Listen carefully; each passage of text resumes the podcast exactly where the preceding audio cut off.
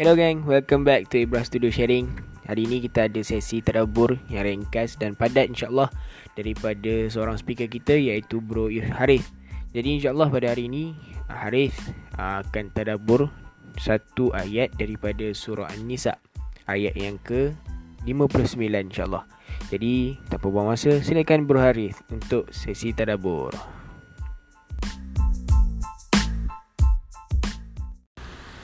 Assalamualaikum warahmatullahi wabarakatuh. Subhanaka la ilma lana illa ma 'allamtana innaka antal alimul hakim wala haula wala quwwata illa billahil aliyil azim.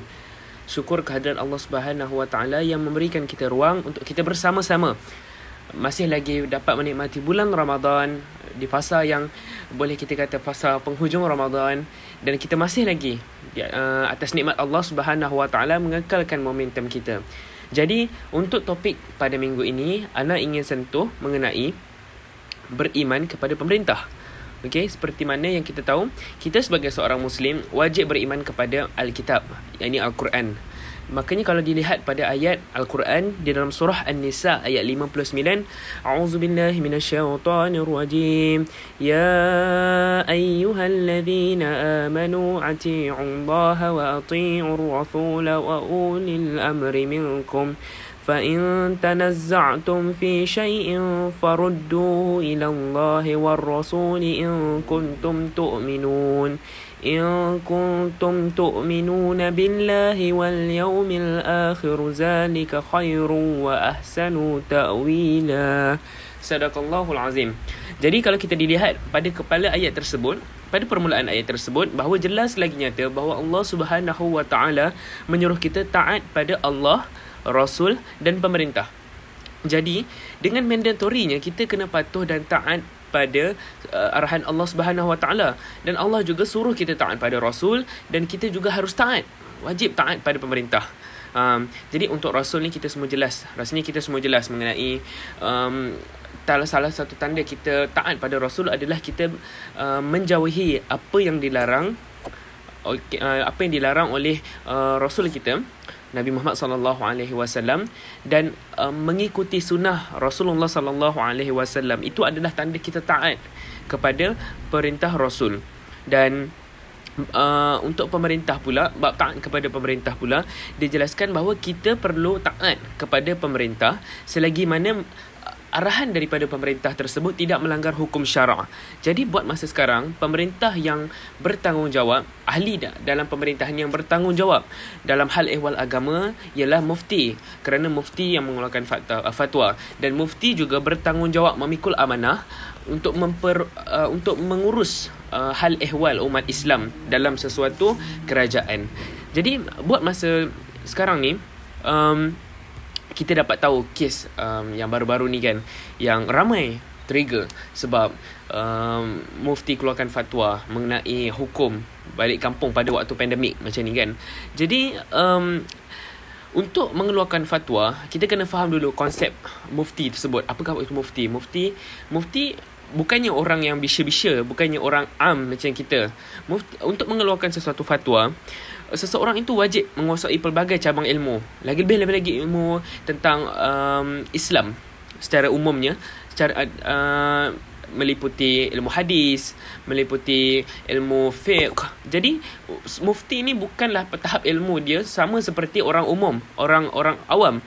Jadi makanya kalau kita tolak mengikut apa yang difatwakan oleh mufti sedangkan perkara tersebut tidak melanggar hukum syarak, kita telah pun melanggar perintah Allah yang suruh kita taat pada mereka. Kerana kerana seseorang itu dimuliakan seperti mana yang kita dapat rujuk dalam surah uh, Al-Mujadalah ayat 11 uh, ayat ayat 11 Allah mengangkat darjat orang-orang yang berilmu di kalangan kita. Uh, jadi uh, perlunya untuk kita taat kepada mufti sebagai uh, sebagai tanda kita juga taat kepada Allah dan juga kita juga taat kepada Rasul. Jadi bila mana kita melanggar atau apa yang telah difatwakan oleh mufti, maka terzahirlah bahawa kita ni hanya beriman pada sebahagian daripada Al-Quran dan kita tolak daripada sebahagian yang lain. Uh, dan perbuatan ini amatlah dicela, amatlah jelek, hodoh dan memang tak patutlah dilakukan hingga kan Allah Subhanahu Wa Taala sebut barang siapa yang berbuat sedemikian hanya uh, yakni mengambil sebahagian dan meninggalkan sebahagian yang lain daripada al-Quran maka akan mendapat kehinaan di dalam dunia dan azab yang amat pedih di hari akhirat. Boleh rujuk uh, surah kedua um, ayat yang ke-85 wallahu alam. Jadi meski konteks sebenar ayat ini cerita tentang Bani Israel uh, uh, rujukan yang anda bagi itu adalah mengenai Bani Israel. Tapi apa yang kita dapat ambil ibrah daripada ayat ini adalah kita sehendaknya kena dengar dan taat pada apa yang telah uh, mufti fatwakan kepada kita. Selagi mana ia tidak melanggar hukum syarak. Um, jadi um, selain itu jika kita teliti betul-betul apa yang telah difatwakan oleh mufti um, sebenarnya kalau kita kita kita mendalami dengan lebih dengan lebih dengan lebih mendalam uh, apa yang mufti sebutkan tu ada betulnya juga pada pada sebahagian yang lain mungkin ada mungkin dalam sebahagian satu sudut yang lain mengatakan bahawa ialah menjadi susah untuk kita melawat ibu bapa kita di kampung kan? Tapi kita juga harus faham bahawa kita sekarang masih di musim pandemik. Okey jadi kita tak tahu sama ada kita ni adalah pembawa virus ataupun kita ni uh, sihat kan? Jadi dalam uh, konsep syariah ada disebut dalam konsep maqasid syariah tentang hifzul nafs. Sebagaimana kita perlu menjaga uh, diri kita daripada kebinasaan. Uh, dalam uh, konteks waktu ini adalah daripada virus covid-19 jadi kita pun tak tahu sama ada tempat yang kita nak pergi tu kampung halaman kita tu bersih, uh, bersih ataupun selamat daripada covid-19 uh, jadi apa yang telah mufti fatwakan ni? Mufti teliti betul-betul tentang um, kes ni. Jadi mufti fatwakan bahawa haram untuk kita balik ke kampung pada musim ni pada uh, musim PKP ni.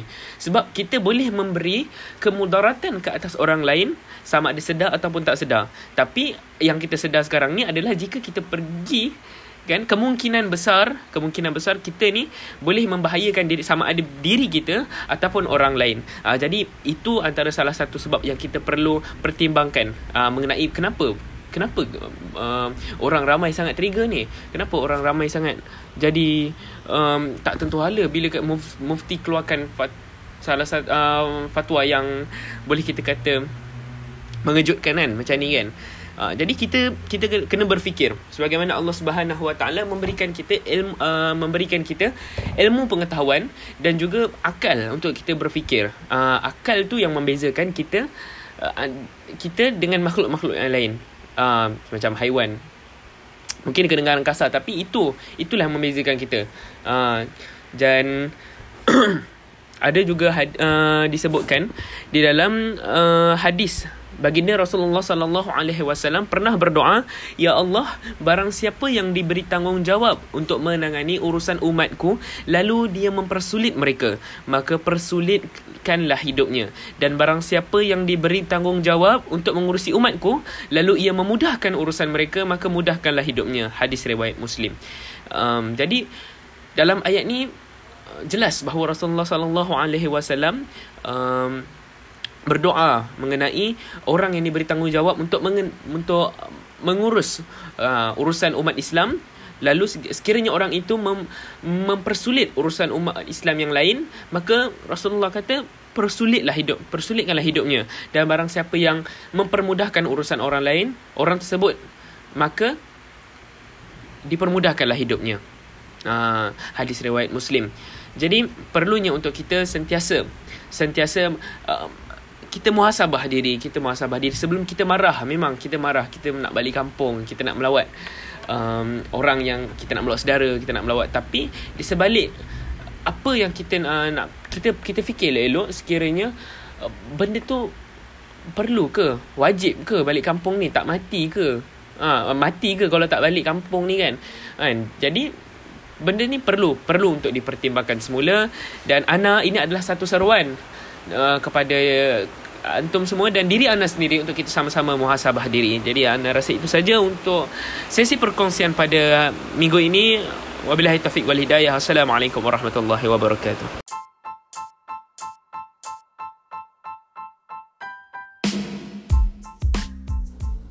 Okay geng, terima kasih kepada Bro Haris atas sesi terabur sebentar tadi Jadi mudah-mudahan kita dapat mengambil sedikit iktibar dan juga pengajaran terhadap apa yang disampaikan oleh speaker kita tadi. Jadi wallahu alam itu saja untuk perkongsian kali ini. Stay tune untuk dapatkan lagi banyak perkongsian daripada kami. Jadi itu saja daripada kami. Saya Bro Aiman selaku moderator anda. Bye bye.